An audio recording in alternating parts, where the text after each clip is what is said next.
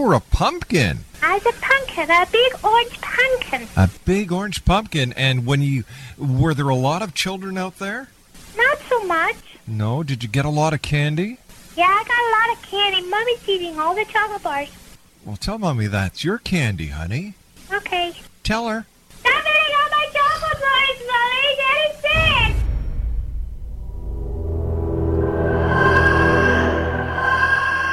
This is the X-Zone Radio TV show with Rob McConnell on the X-Zone Broadcast Network and our worldwide family of broadcast affiliates. If you have a question for Rob McConnell or his guest, or if you've had a paranormal experience, call toll-free 1-800-610-7035 extension 0 or email xzone@xzoneradiotv.com. On all social media sites, our one address is X-Zone Radio TV.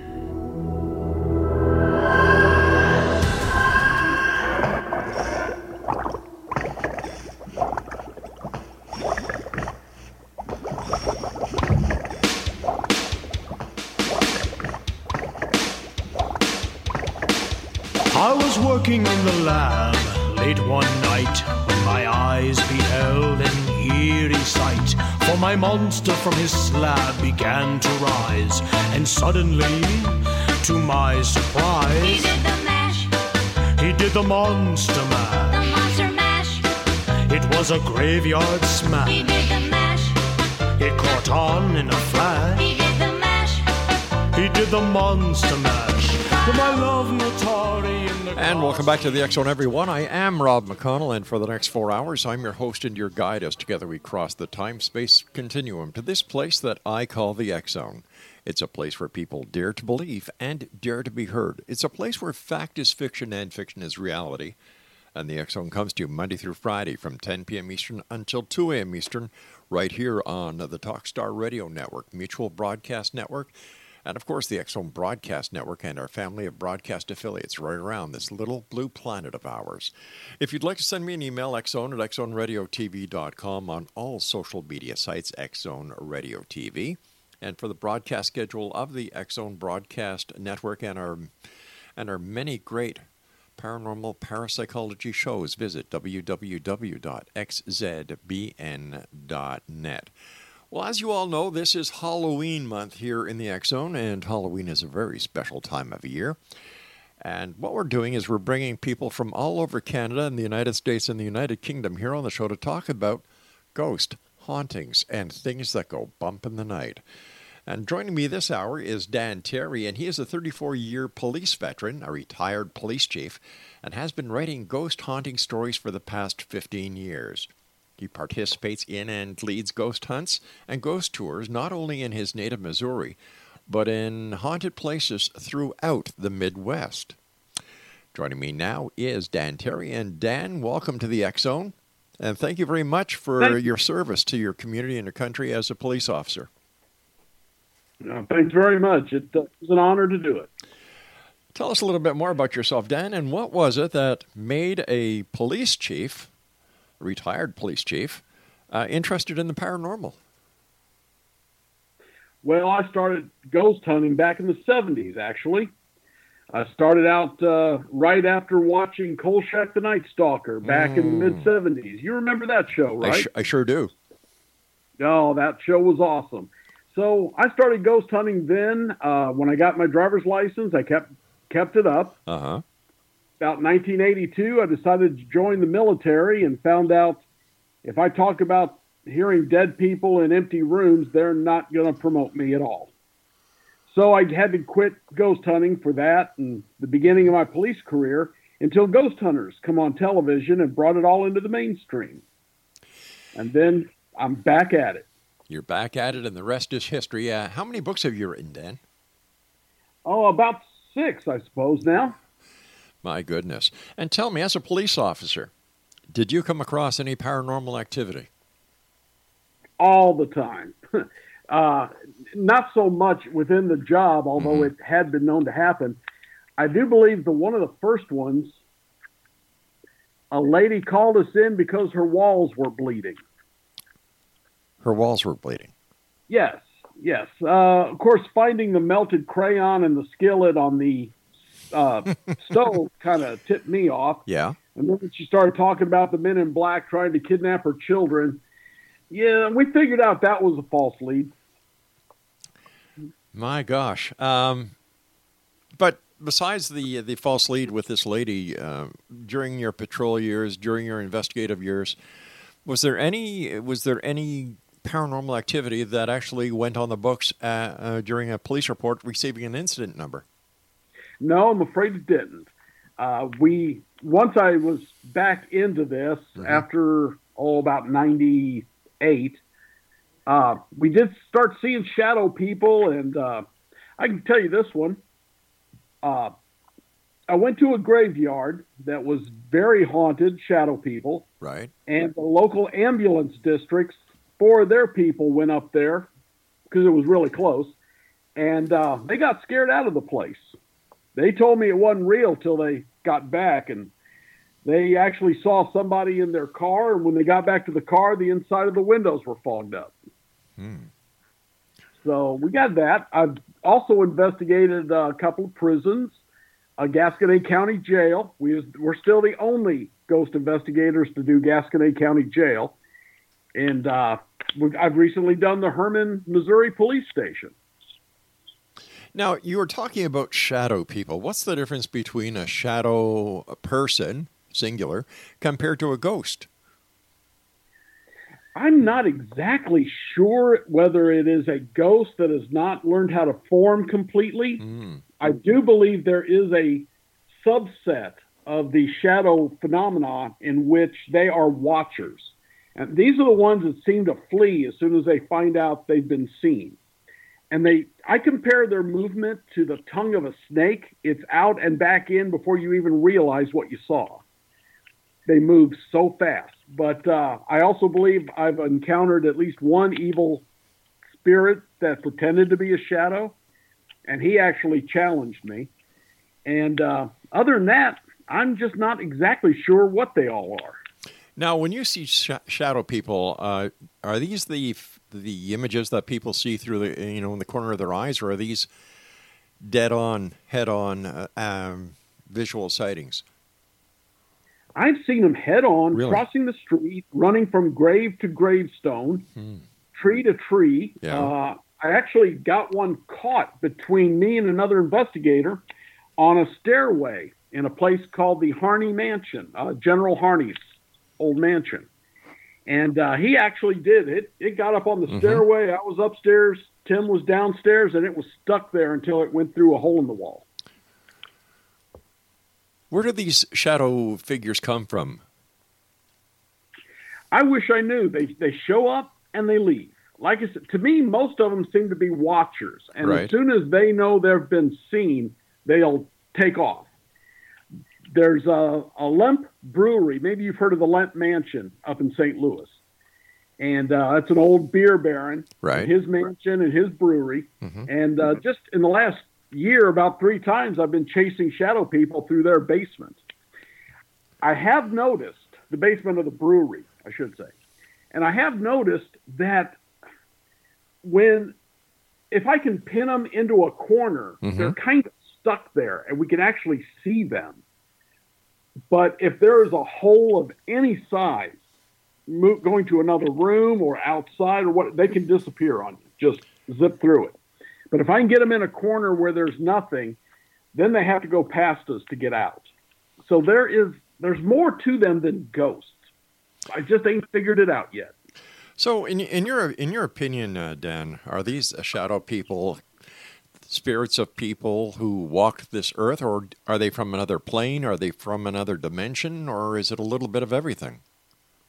Well, like I said, I think some are actually demonic spirits that are pretending to be shadow people. Right. I think there may be some that are ghosts, and I kind of lean on the ghost theory because at the beginning of this phenomena, most of them were wearing hats. Hats. They used to be called the hat man or hat people because they all had hats on. And I know that prior to 1960, when President Kennedy was elected, all men wore hats. Yes. That was just expected. It was President Kennedy that started the hatless thing that we continue to. So that makes me believe that a lot of these may be ghosts of people who have been dead for quite some time, at least since the 60s, or, you know, at least they were alive prior to that when everyone wore hats. So do they just stay around and roam the earth until the end of time, or do they go to the other side? Or what happens to them? Yeah, I think the Watchers do that. I think they do just go from place to place because I've seen them in so many different places. But other than that, again, I don't know. I don't have enough information. I don't believe the majority of them is evil. Most of them flee as soon as they know they've been seen. But I just don't know what they all are. Now, I did deal with one over at the Tri-County Truck Stop, which is probably, it's been on a lot of the TV shows. Mm-hmm. And that one actually started pacing the wall back and forth. And when I challenged it, it reacted and then stuck around for about another 10 minutes. There was about 12 people in the room watched it. My gosh. Now, when I'm still kind of thinking that was an evil spirit. When you say you challenged it, how do you challenge a shadow person, or how do you challenge a spirit? Well, in this case, he was up against one particular wall, mm-hmm. and there was no windows that could be making that shadow. You know, there couldn't be anybody outside because it would have required the light to make a right-angled turn. But there was just one window at the far end, and I thought, well, if it's any window, it's got to be this one. So I went up to it, and mm-hmm. one of the guys behind me said, well, I see your shadow, and I see its shadow. So still believing there had to be someone out on that balcony, I stepped in front of the window, and I said, now what are you going to do? Well, 12 people all went at the same time, and I thought, sure, I was about to get eaten. Unreal. And then one of them said, Dan, it's above you. And they told me when I said that, that shadow lifted up off the floor and got above me. So when I challenged it and said, what are you going to do now? Mm-hmm. It reacted. Why is it, Dan, in your opinion, that some people have this ability to see spirits or see shadow people, and other people, they go throughout their lives without having any encounter with the paranormal? I suspect for the same reason that children see more than adults do.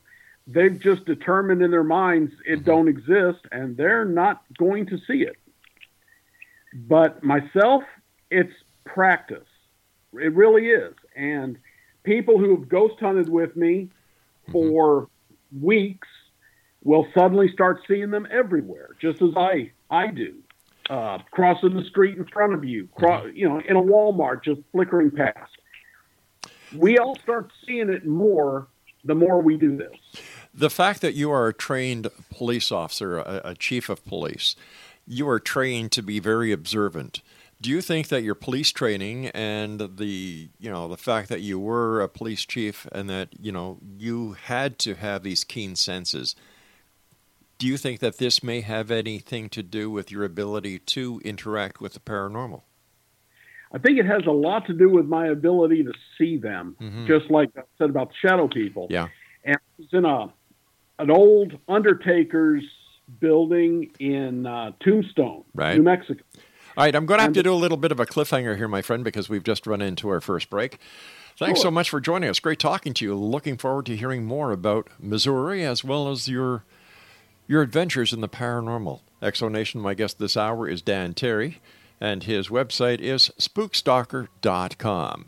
This is the Exone. I am Rob McConnell. We're coming to you from our broadcast center and studios in Niagara, Ontario, Canada. Whatever you do, don't go away. And remember, this is Halloween month here in the Exone. Check out our schedule at www.xzbn.net. We'll be back. Don't go away.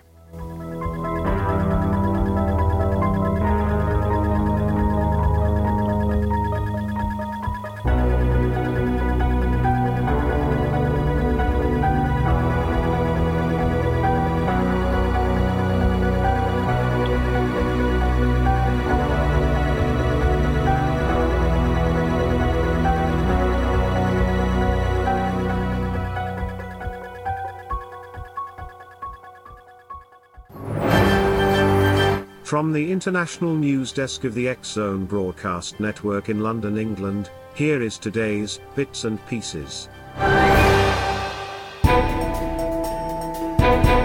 Welcome to Bits and Pieces from the Rel-Mar McConnell Media Company studios and offices in the United Kingdom.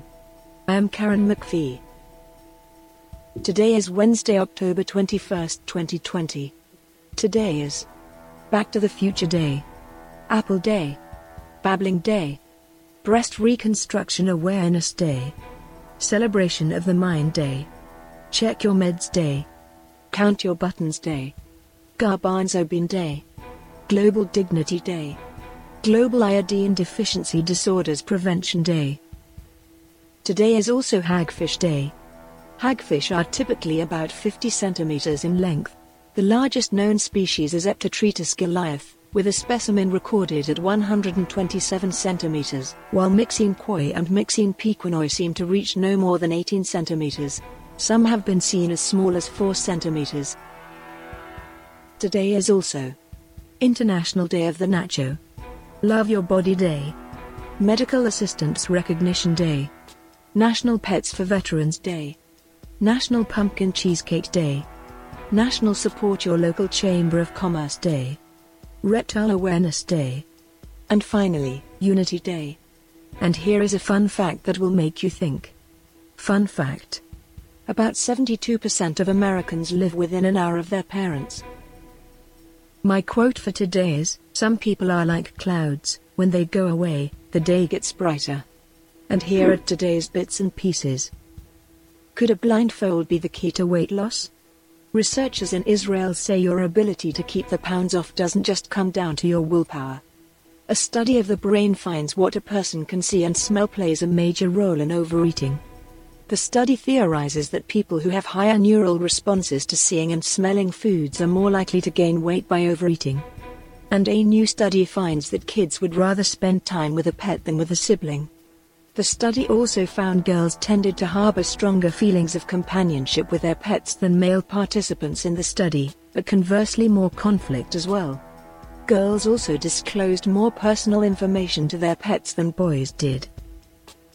And our last bit is that research shows that eating cinnamon cools your body by up to 2 degrees and maintains the integrity of the stomach wall. According to a study, the brain's biological clock stimulates thirst in the hours before bedtime to prevent dehydration during sleep. And now from the world of entertainment, David James Redford, the son of Oscar-winning actor and filmmaker Robert Redford, has died of bile duct cancer of the liver. He was 58. Born May 5, 1962, Redford, who went by his middle name, was a documentary filmmaker whose projects mainly focused on the environment and health. Family members said he died on Friday at his home in Northern California. And for those who like taking naps during the day, sleep has long been big business, but now companies are coming for your naps too. New establishments like Nap It Up in Toronto or Houston's Nap Bar are banking that people will pay small fees for a clean, safe place to take a timed snooze. The virus has forced some to close temporarily or pivot to virtual events, apps or sleep boxes that you can order by mail to improve your napping at home experience. And finally, Amsterdam uses flower power to make streets safer. The Dutch city of Amsterdam is famed for being a cycle-friendly city, but now authorities are harnessing flower power to make the city safer for pedestrians. Officials are placing wooden plant and flower boxes along the railings of the city's iconic bridges, stopping bicycle parking on the bridges in the Damstraatjes district, a spokesperson for the city told CNN. The technique, which has already been used in other areas of Amsterdam, such as Haarlem-Maastraat, is designed to allow more space for pedestrians on the sidewalk. Cycling is popular in the Dutch capital, both among locals and tourists. More than half, 58%, of Amsterdam's residents over the age of 12 cycle at least once a day, and the city is home to some 767 kilometers of cycle paths and bike lanes, according to the city's tourism board. There are some 881,000 bikes in the city, which has up to 225,000 bicycle racks, and 10,000 bike parking spots near the central train station. For more information on Rel-Mar McConnell Media Company, visit our website at www.rel-mar.com. And, for all the programming on XZBN, visit www.xzbn.net. So, until next we meet, for Rel-Mar McConnell Media Company, the X Chronicles newspaper, the X-Zone Broadcast Network, and the X-Zone TV channel, I am Karen McPhee.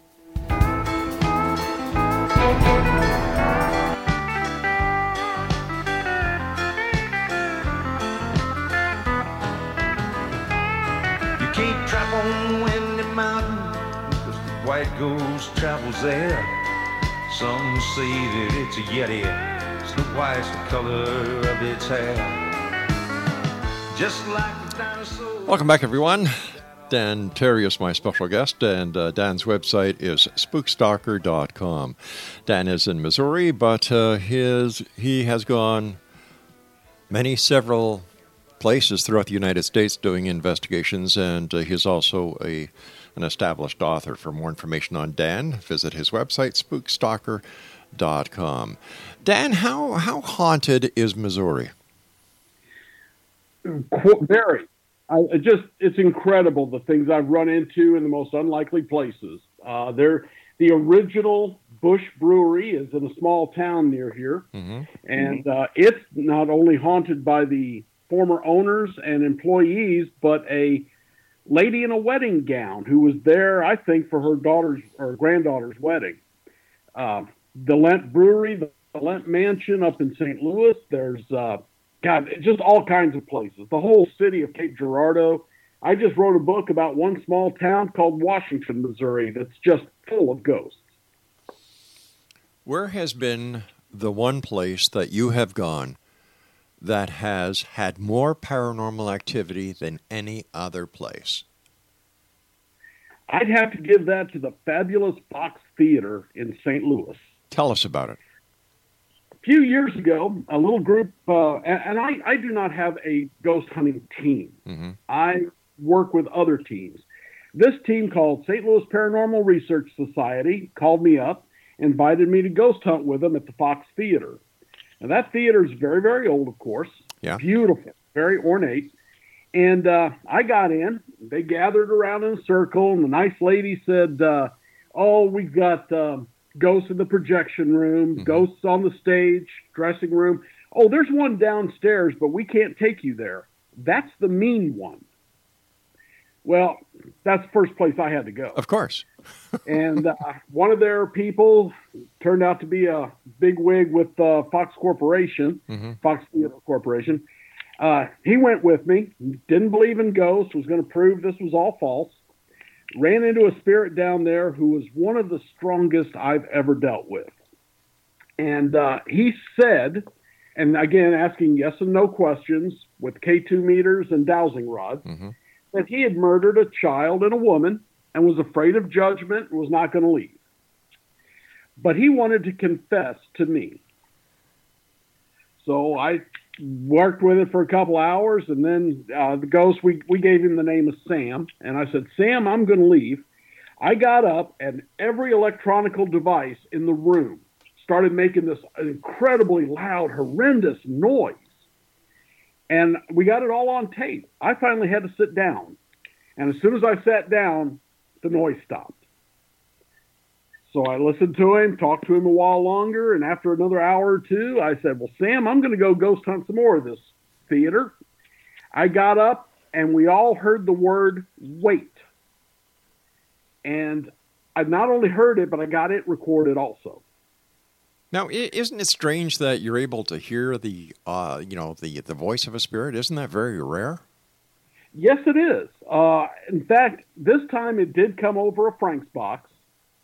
But I have had one occasion in which I actually heard the voice in a room that had nothing like that. I was in a place called the Wine Valley Inn in Hermann, Missouri. And I asked the ghost, once I figured out it was a former owner, if he was waiting for his wife, who lived in the upstairs apartments, if he was waiting for her to die. And we heard a very hoarse voice say no. And it was like he was straining it out. It was like it was a force. So we'd all hear it, but it was still real gruff, like he had a pneumonia or something. Now you mentioned a Frank box. What's a Frank box? Frank's box is a device that goes through the radio stations without stopping on one.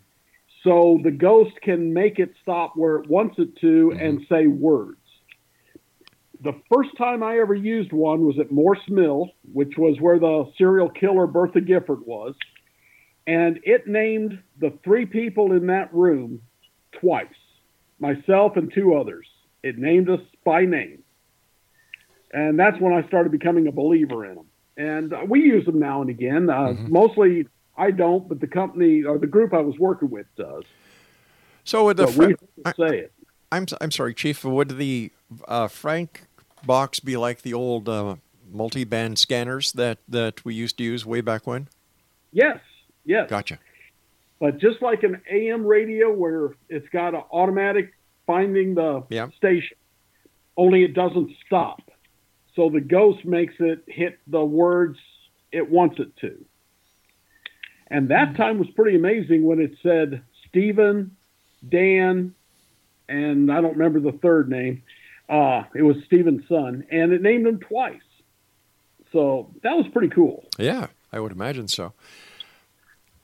Now, when you go out on investigations with other teams, how long do these investigations take? And are they residential investigations? Are they historical site investigations? Or are these residential investigations? Or all of them? All of them. We've done them all. Kansas Paranormal Research Society and I, a gal named Brenda, awesome investigator, called me down to a battlefield. And we spent 2 nights on that battlefield. And at one point, we could hear the soldiers. What it was is the Union Army chased the Confederate Army through Missouri into Kansas and then into Arkansas. And where we was at was where a creek was flooded, so a group of the Confederates engaged while the rest got away. So there was a battle there. And we could hear the Confederates walking with us and around us. And when we wasn't leaving fast enough, every bird and owl in the place went insane until we crossed a bridge. When the last person got their foot off that bridge, it was total silence. Unreal. That was totally unreal. How do we explain this, Chief? How do we even try? Where does reality start and where does it end when it comes to investigating the paranormal? Like, you're a seasoned cop. I was a cop. When we investigate crimes, we have tangible physical evidence that we're going after. But when it comes to the paranormal, what do we do? How do we do it? I got recordings. I've got my own observations. I've got observations of people. Like most crimes we used to depend on people's observations because we didn't have cameras everywhere. Right. So it's basically the same in that way. Your observations, plus we've got recordings of the voices, recordings of the machinery saying these things, still level for doubt, but it's the best we can do. All right, sir, please stand by. You and I have to take our news break at the bottom of the hour.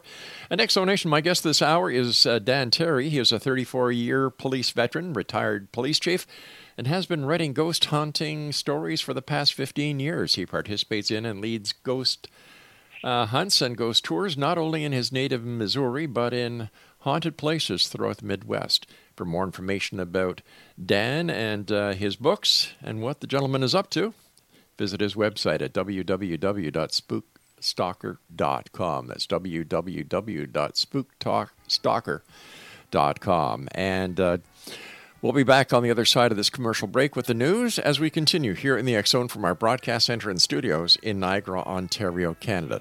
This is Halloween month, everybody, so from us here in the X-Zone to each and every one of you out there, happy Halloween. It's the white color of its hair. Just like the dinosaurs, he should have died off long ago, but the will to survive has kept him alive in Alaska's frozen snows. Tales around the campfire, handed down from father to son, tell of the ghost of Windy Mountain and all the things he's done. He's the guardian of creatures, even though he's not the same. He's a keeper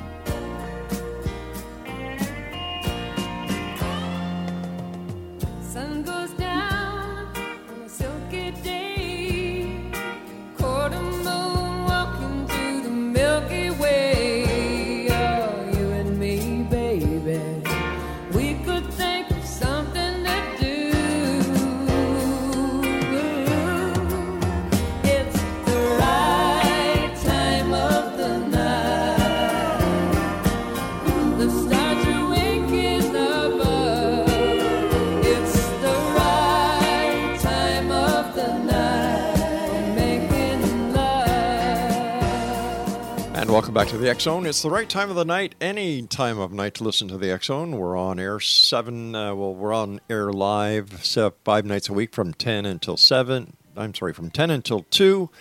And then throughout the weekend on various stations and affiliates around the world. If you'd like to find out the broadcast schedule and how you can listen to the X-Zone, go to www.xzbn.net.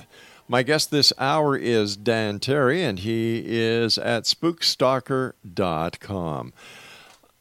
Dan, has there ever come a time when the paranormal has kind of got the back on your hair, the hair on the back of your neck standing, and those goosebumps all over, and you get that feeling like, uh-oh? Not since the shadow stood up to me that time. But I do feel the hair on the back of my neck raise. That's when I know there's something near. How do you tell the difference between a good spirit and an evil spirit? So far, I've only dealt with a couple, and I am guessing on the one in Tri-County Truck Stop was evil just because he was the only one who stood up to me in that way. Usually I find what I call Casper. Okay. Most ghosts are wanting to talk. The ones at the Fox Theater are amazing for wanting attention. Mm-hmm. And I will pass out a set of dowsing rods to the tours. We're actually doing some tours through there now. And I'll pass out dowsing rods, and people get to talk to the ghosts. And the ghosts, they don't disappoint. A lot of them just want attention. I guess eternity gets pretty dull for them. But why don't they go to the other side? Why do they stick around? That is as many reasons as there are people. Like I said, Sam is afraid of judgment. I've run into several who's afraid of judgment. I worked a residence case about 2 years ago, and they were seeing the shadow of the ghost, and it was walking slowly. It wasn't darting, and things were being moved. I went in, and as I talked to the spirit, I noticed a hole in the closet door. And they said, oh, yeah, the guy who lived here before you committed suicide.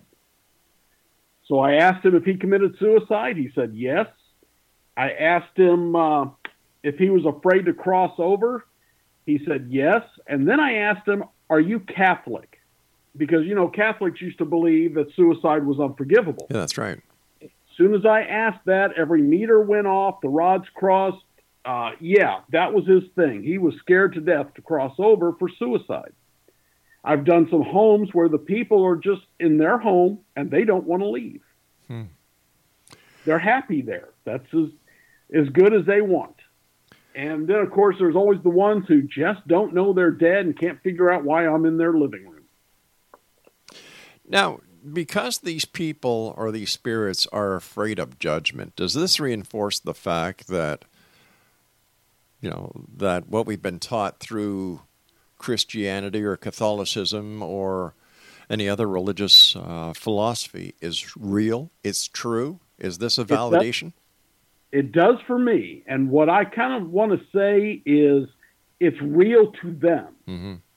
They're afraid to cross over because they believe it. Now, Rob, I don't know how old you are. I'm getting pretty close to 60. And when I was a kid, the hellfire and brimstone Baptist preachers would up there convincing us ain't none of us worth going to heaven. Yep. And I suspect these people still remember that. And it's that training they got that makes them afraid to cross over. But isn't there something that can be done to help these people cross over, to get them out of a damnation here on this planet and on this plane? Some people are willing to be talked to, and I have dealt with spirits that I've managed to talk them at least into not making noise and not causing trouble. But I don't know if they crossed over. They just stopped. Then there's some that just aren't going to go. You know, they're going to hell, they think, so they're not going. And if they confess it, they'll probably possess it. That's good. Yeah. A lot of the people that we've had the pleasure of having on the show talking about their experiences as paranormal investigators, ghost hunters, they all talk about, you know, penitentiaries, jails, hospitals, where there's a lot of sorrow, a lot of sadness. Is it because of the negativity that they experience while they're in these places that there is kind of an imprint put on the electromagnetic field that surrounds the planet that keeps them there? I think so, yeah. I think that is just where their mind is focused on. Mm-hmm. And I do believe a lot of the spirits, the ones I deal with in homes, actually see the home as it was when they were there. Which it kind of explains why sometimes they're gone from the knees down or the ankles down because the floor's been moved since then or the street's been adjusted since then. So, yeah, I think that's part of it, and it does imprint. Mm-hmm. And then again, a lot of it's just this is where they want to be. This is home for them. So am I to understand that they are living in the past? That they have, that when they die is how they see the circumstances surrounding them? Like I think so. Really? Eh? I think they see it as they remember it because that's what's in their mind. And the reason I got to that was mm-hmm. people who keep seeing folks who passed over, but they would see them 20 to 40 years younger than when they died. Now, I don't know about you, but when I think of myself, the image I have in my head, I still had a full head of hair and was about 40 pounds lighter. Oh, hell, I hear you there. And I'm wondering if these people are projecting their image as they was happiest and remember it, rather than the way they died as elderly people who were bald and fat, like me. Like us. Yeah. Yeah, too many years of sitting in the seat in the squad car and eating donuts. You know what? I fully understand what you mean. Believe me. We eat junk food. I never was big on the donuts, but we ate so much junk food. You know, you had to eat fast because you didn't know when your call was going to come in. So you woofed it down. Sure. Yeah. Yeah. Something you could eat right in the car. Exactly. Exactly. I was just going to get to something here. Let me go through my train of thought. If we're seeing the remnants of those who are left behind, and we take into account the age of the earth, how come we're not seeing a lot more spirits than we are? My only guess on that is they're just not interested in showing up. Because I've done cowboy towns. Mm-hmm. I did a pre-Civil War mansion that, well, not a mansion, but a very nice house that was moved into Abilene, Old Town Abilene in Abilene, Kansas. Woman ghost there. She threw everybody out. She'd make orbs fly over their heads, slam doors. I got there and I talked to her with a Southern accent and told her I was with the Confederacy. Mm-hmm. And suddenly she would talk to me. She, moved the rod, set off the K2 meter. 2 police officers from Abilene showed up. So I went downstairs, showed them how to use the rods, and said, go ahead, help yourself. Knock yourself out. About 10 minutes later, they come back scared and said she wants to talk to you. Because they asked her if she wanted to talk to the man downstairs who had given the rods, and the rod said yes. So they got scared and came on down. Wow. Have you ever seen the apparition or spirit of an animal? I have not. Now, I have seen some shadow creatures that were not human-shaped, especially at a little place called Enoch's Knob Bridge, very close to where I'm living, in fact. And I'd see these shadows that look like spiders just dart up the girders and across and down. And there'd been a lot of tragedy on that bridge. I'm assuming they were shadow creatures, but I have no idea. Why do you think there's so much interest in the paranormal these days? Here we are, 21st century, high tech, and all the luxuries that we have, and yet people are still interested in the age-old questions about the paranormal. Don't you think that's just because we're all going to die, and it's nice to at least think there's something on the other side? Christianity is going down. Mm-hmm. I think people who claim to be a member of a particular church are very low compared to the past. Yeah. This is the way to get an answer. And it's what I've said. I have more faith that there's a life after death than a lot of Christians, because I've seen it. It pushed me. It bit me once and tried to shove me downstairs once. Now, why would it want to do that to you? I was at the Waverly Hills Sanitarium in Kentucky. Yeah. And I guess it just didn't want me there anymore. Do these spirits follow you guys around? I've had them follow me home, yes. So, and fortunately, there's one that was in the house when I got here who kind of is jealous of his territory. And one night, right after I come back from the Writers Inn in Ohio, Painesville, Ohio, my wife saw a cowboy in a duster, and then she started seeing him here.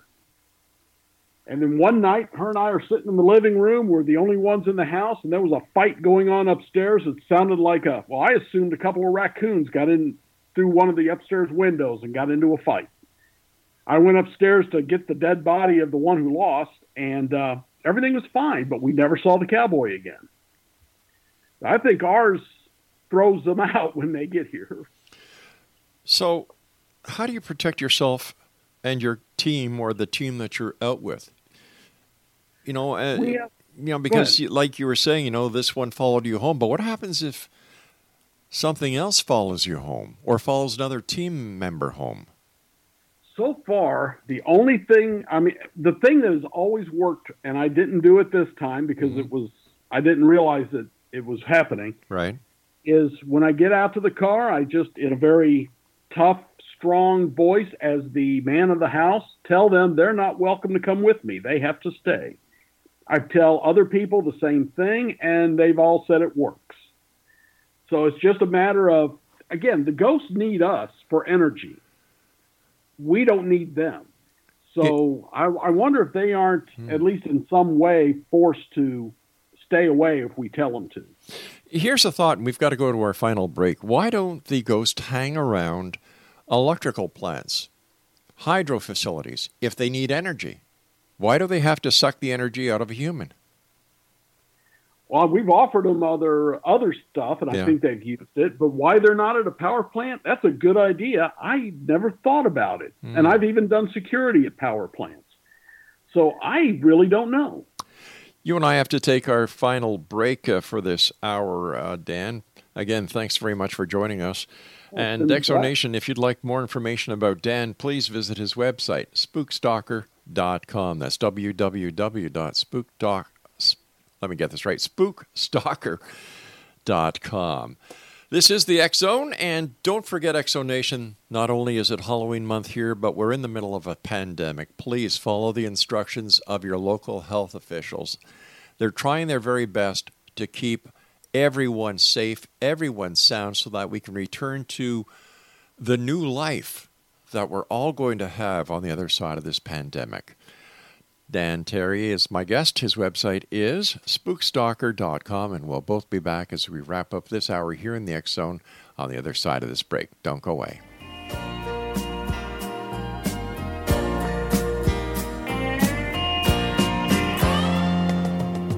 Sun goes down.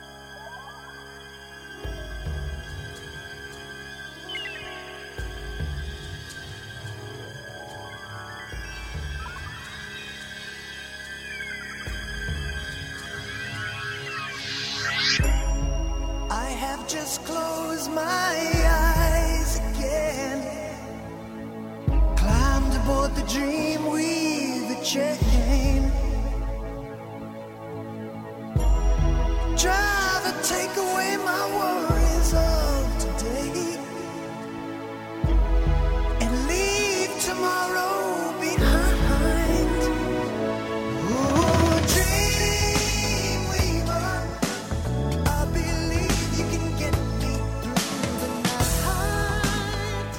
Welcome back, everyone. Dan Terry is my special guest this hour. His website is spookstalker.com. And Dan, thank you so much for coming on the show. It's been a great pleasure having you on. Oh, it's been great. And we'll have to have you back on to talk more about the endless stories that you have. And I'd like to have you back on so that we can talk about your books as well. Sounds great. You and I were talking during the last break about a serial killer that you were following. Her name was Bertha Gifford. Mm-hmm. And she's the first known female serial killer in Missouri. And as it happened, I had recently attended a lecture by a local historian on her. So I had a lot of the information. When a guy named Steve LaChance, do you know him? I sure do. Steve called another friend of ours about, he was getting a investigation in a place called Morse Mill, Missouri. Mm-hmm. That was an old hotel, and so allegedly Jesse James had been there, and some gangsters had been there, and on. And they got me into a three-way conversation on the phone, and I said, you know, I am 80%, 90% sure this is Bertha Gifford's place. Well, it went silent, because if I say 90%, then it's probably real. I don't judge very easily. I think about things before I say them. Mm-hmm. It turns out that was the place. So we ghost hunted that, and I contacted a spirit who claimed to be Bertha. There are some very strong spirits in that place, I guess due to the limestone and running water, but that was crazy. A piece of metal rebar was bent when we walked out of one room and walked right back in. Very powerful spirits. After dealing with her there, and in fact, one investigator got scratches across the back of her neck when she was trying to talk to a child spirit. Bertha had killed several children. The ages of her victims, and they know for sure 17, and they think it may be up to 30. Oh, God. And the ages ranged from 18 months to 72 years. Killed him with arsenic. And so this gal said there was a child spirit there, which we found out Bertha had killed children. And when she bent over to talk to the child, she got 4 scratches right across the back of her neck. Later, I investigated the county jail where she was held for her trial for murder. And I ran into her there, too. And she actually admitted, by way of the rods, that she had scratched that investigator, and she killed her first husband. Her first husband's name was Henry, died of a mysterious stomach ailment right after she got a new boyfriend. And when I asked her about killing children, the voice box I was using, the Frank's box, said Henry, which was the name of her husband. So I followed her through 2 different places, and it was we was in the room. It was now a lawyer's law room full of books, but at one time it had been the female jail cells, and she used to scream out foul language at the people outside, and she wouldn't eat because she was afraid someone would poison her. But she was a strong spirit, and I'd like to find her again. I wanted to get into a house. One of the houses she lived in is still standing, but the owners won't let me in yet. Speaking about that, Chief, there are a number of paranormal locations that are now charging groups and investigators to go in and do investigations. What is your feeling about that? I'll tell you mine up front. I think it's really shoddy. Well, I see your point, and I would agree with it, except how else can they make money? So I kind of give it it's okay. I've almost never had to pay to go into places. Mm-hmm. But to be honest with you, my badge has gotten me into a lot of places. Sure. People trust me. So I don't know. I kind of understand it as they're trying to make money and preserve it. Yeah. There was the Morse Mill is a perfect example. After we did it, he started charging groups to get in there and has rebuilt it now in from a shack that was about to fall apart into a very nice bed and breakfast and event center. But doesn't that take away from the authenticity of the location? As long as you're not faking evidence or creating it. You remember that place in California that has the image of a woman that appears in a mirror in the bathroom, and it's all faked. No, if you're not faking it, then, hey, sometimes you get something, sometimes you don't. Yeah. You know what really gets my crosser is that up here in Niagara, we have old Fort George, the where we live and where we have our studios and offices are part of the greater Niagara Peninsula.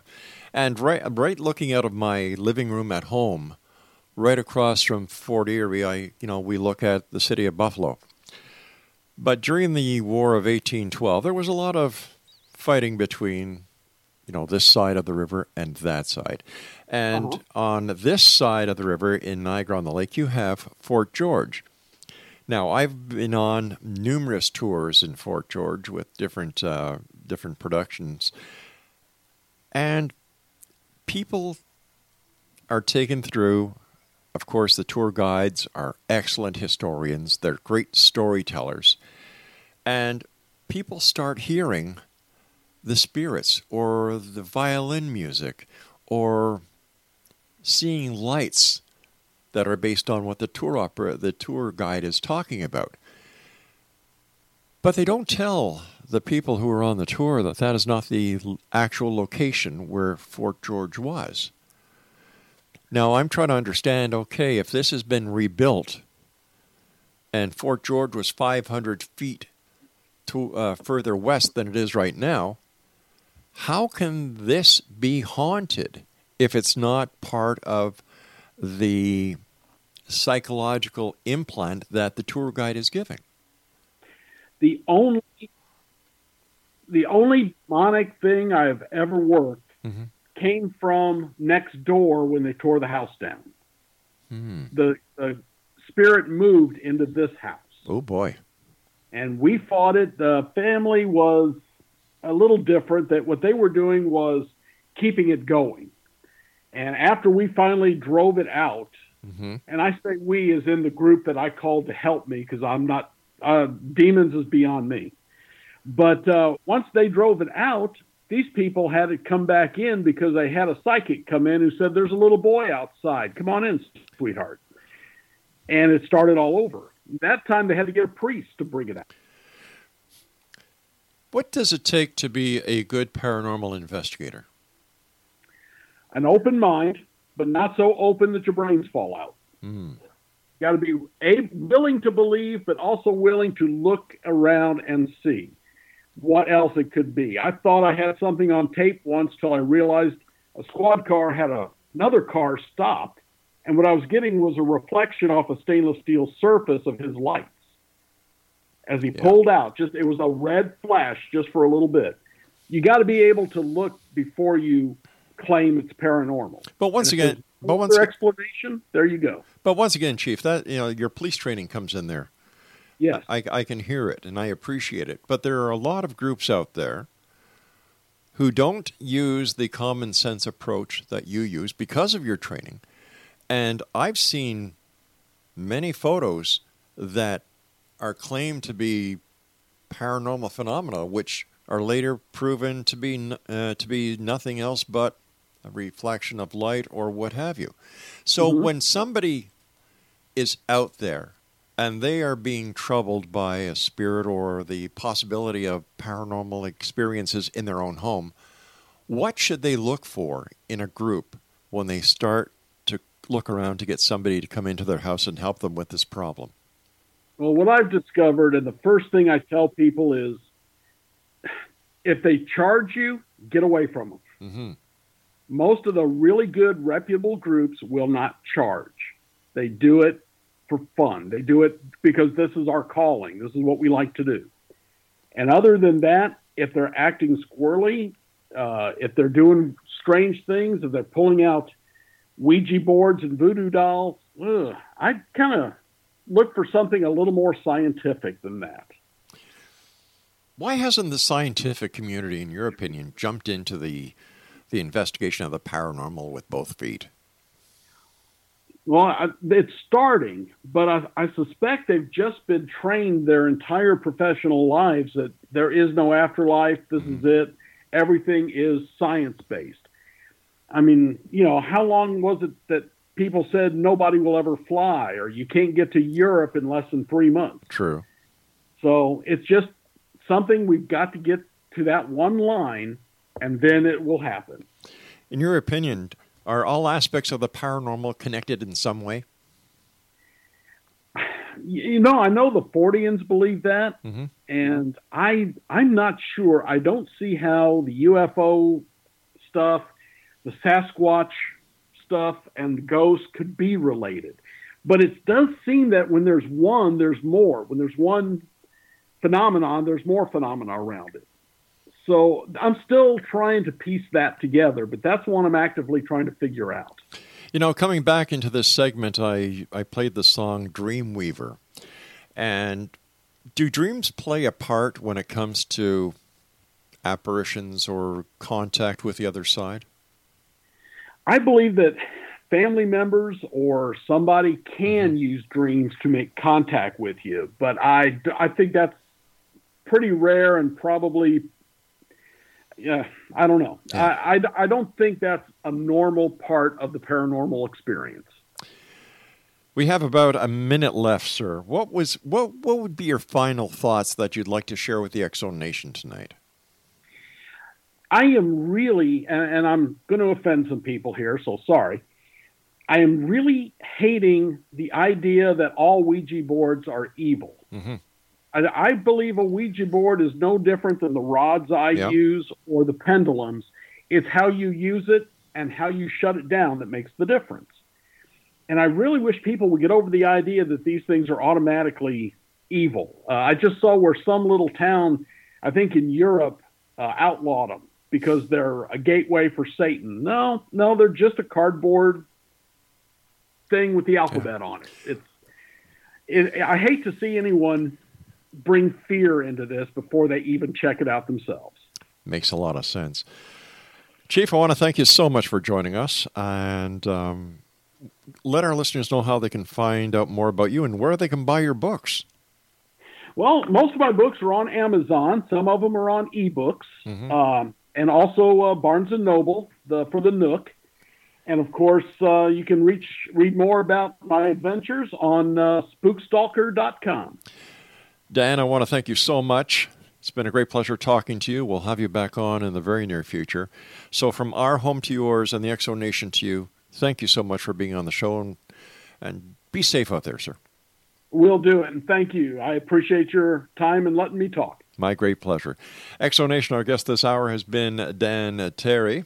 And if you'd like to find out more about Dan, about his books and his adventures, as he said, visit his website at spookstalker.com.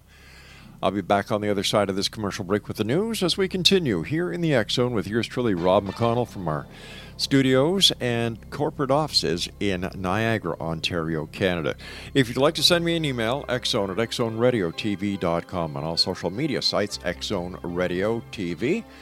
And don't forget, xzbn.net and the X-Zone TV channel is exclusive on Simul TV. We'll be back on the other side of this break. Don't go away. And happy Halloween, everyone.